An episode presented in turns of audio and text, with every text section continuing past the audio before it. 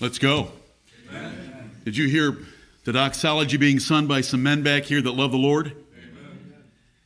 I would advise you, ladies, to cut off your talking as soon as we leave this room and go in the back room. And you can sit and meditate for those 10 minutes and uh, be praying yourselves for our services like the men are praying back there. You're sitting, we're standing, and you would have heard something special. For the men that were back there, I had goosebumps. Uh, now, I don't measure anything by goosebumps, but I appreciate them once in a while when they come from singing praise to God. And one of my sons reminded me that we once had a visitor that said, Being in your assemblies, I got Holy Ghost goosebumps. that was a week after a man said there was no spirit in that service, it was just a bunch of teaching. We don't really care what they think. Open the Bible, open your Bibles with me, please, to Colossians chapter 1. Colossians chapter 1.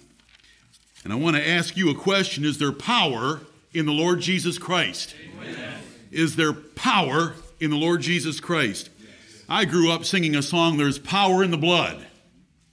And yes, there was, and yes, it's metaphorical, and yes, that's a pretty weak statement, but yes, it was the death of Jesus Christ that saved us. And don't ever forget that. It's not the liquid that flowed in his veins, it's his death. Amen. Uh, we don't want to even get close to Mel Gibson, who thought and told 5,000 evangelical preachers before the release of his movie in 2004 that if Jesus had simply pricked a finger with a pen, one drop of blood could have saved all men from all sins.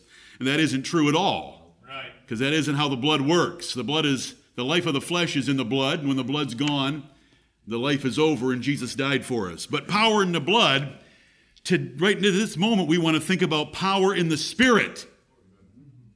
It's you know, we sang power in the blood of Christ, and it had a lively melody. But what about power of the Spirit of Christ? Let me remind you. How about weather? Does weather bother you and you think it's pretty powerful? Jesus could turn a great storm into a great calm.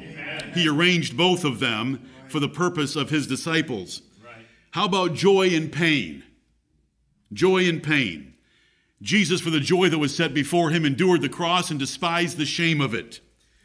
The apostles rejoiced in Acts chapters 4 and 5 that they were counted worthy to be beaten for the cause of Jesus Christ. That's power in the Spirit to be able to do that. How about money? You're short on money? Is Jesus Christ able to take care of monetary needs? How about sending Peter to go pull up a fish, open its mouth, and pull out a coin to pay tribute? Devils. You afraid of devils? How about the Gadarene? They fell on their faces and worshiped him. They begged him to go into pigs. They couldn't even go into a pig without the authority of the Lord Jesus Christ and his permission. You have troubles with rebellious youth? A father brought a lunatic son to Jesus and he was delivered by the Lord Jesus Christ in just seconds. Amen. He has power.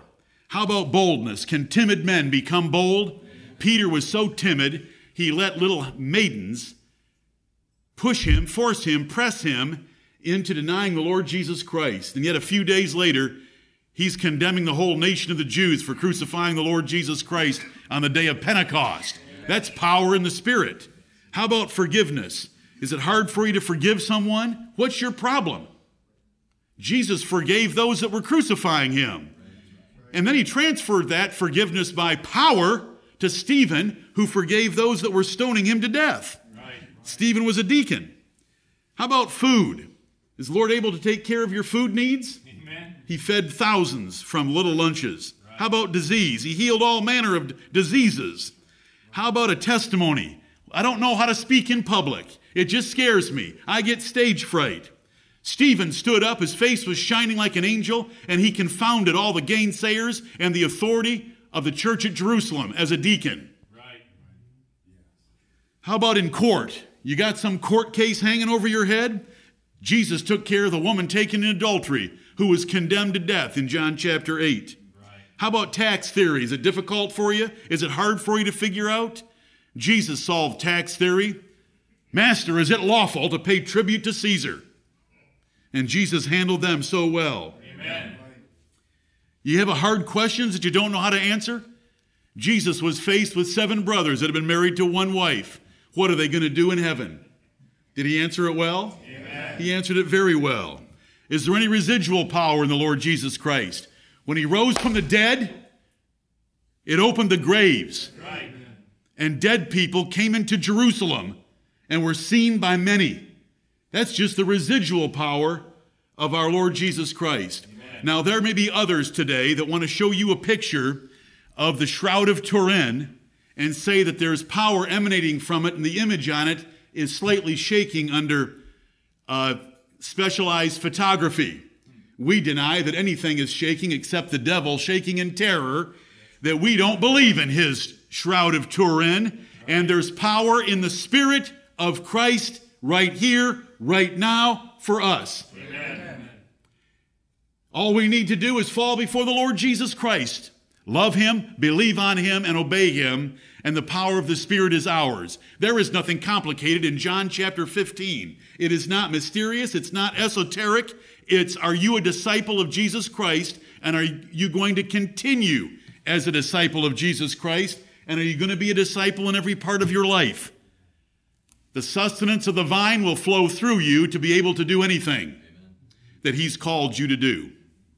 Colossians chapter 1 Let's read three verses there. Let me read them to you.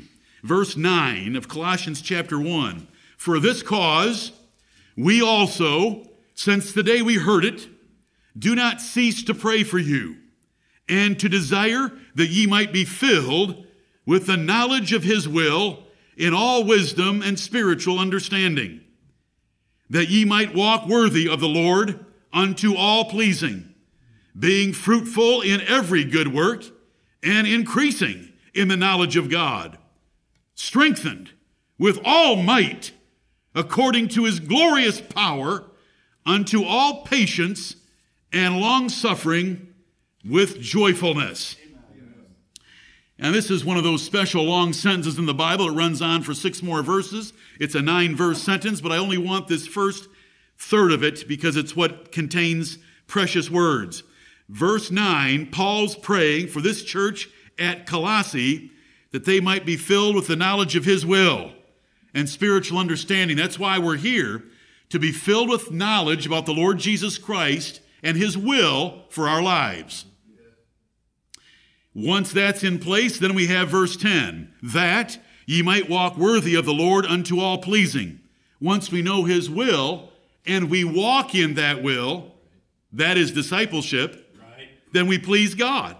Being fruitful, and that's what we want. That's the vine branch metaphor for fruitful lives. Being fruitful in every good work. Right. Because we're working.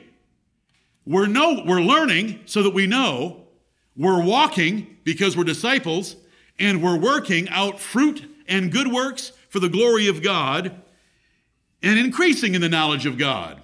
Because once you get rolling, and you are learning about God and delighting in Him, He's going to reveal more to you. And as you learn that, He'll reveal more to you. And He has done that with us for 38 years. And we want more. And there's more. There's a lot more. And we want it for His glory and honor. And then we get to verse 11. If we're, if we're learning about God, knowing God, walking with God as disciples, working out good fruit and good works in our lives, continuing to increase in the knowledge of God, then we'll look what happens. Strengthened with all might. Abide in me and I in you, and you can do anything. Right. You depart from me, you can't do anything, you can do nothing. Right. Strengthened with all might. How strong is that? Is there power in Jesus? How strong is that? Strengthened with all might. It's all the power you need to do everything you should do. Strengthened with all might according to his glorious power. So we have the power of Christ working through us. Yes, there may be power in the blood when it's understood metaphorically, but there's power in the Spirit of Christ in us. And so let's embrace the Lord Jesus Christ today. Let's commit ourselves to be his disciples again.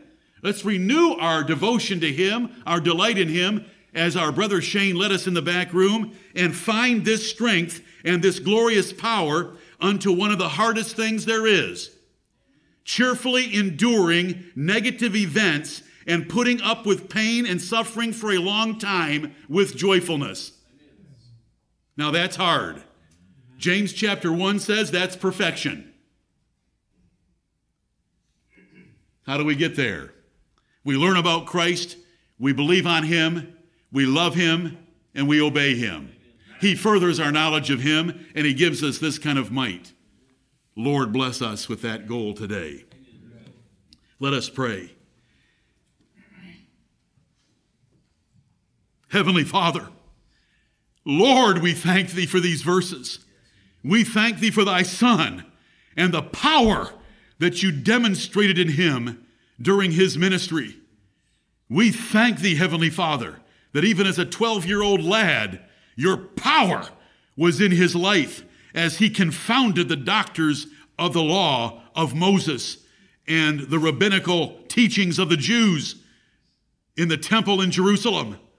We thank thee for his residual power when he rose from the dead and graves were opened and believing saints came forth with new renewed life in their bodies and came into Jerusalem again. We thank thee for that power that it's available for us. Heavenly Father, we do not want the power of prosperity right now. We want the power of joy in our hearts. We want the power of a desire and craving for holy living. We want power for loving one another because we're all unlovable. But Lord, grant us that power. Heavenly Father, we want power to f- obey the Lord Jesus Christ and to bear fruit in our lives in every way that He's called for us to bear fruit.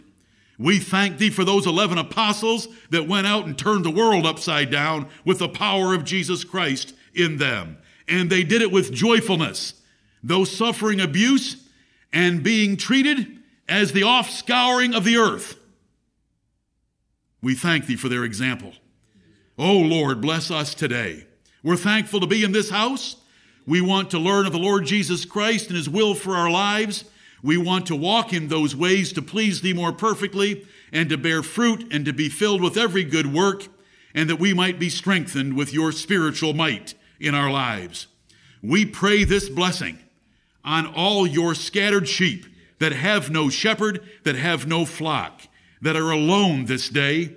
And we pray for those scattered flocks and shepherds over them, that you will bless them as well with all that we pray for ourselves. Thank you for the start we've had already today. And Lord, continue to add to it. Lift us up in the spirit of the Lord Jesus Christ. Bless us with power and strength in our inner man that we might put aside all the thoughts, cares, and distractions of this life and embrace thy Son. We thank thee for calling us out of this world, for choosing us before the foundation of this world, for showing us your Son, for regenerating us to love him, and for sending beautiful feet to preach him to us. Now, Lord, bless us to worship him rightly, and we'll thank thee for the privilege. Forgive us our sins Wash us from all unrighteousness, slothfulness, sins of omission and commission, and bless us now, sanctifying everything that we do, that it will please thee more perfectly than ever before. In Jesus' name we pray. Amen. Amen.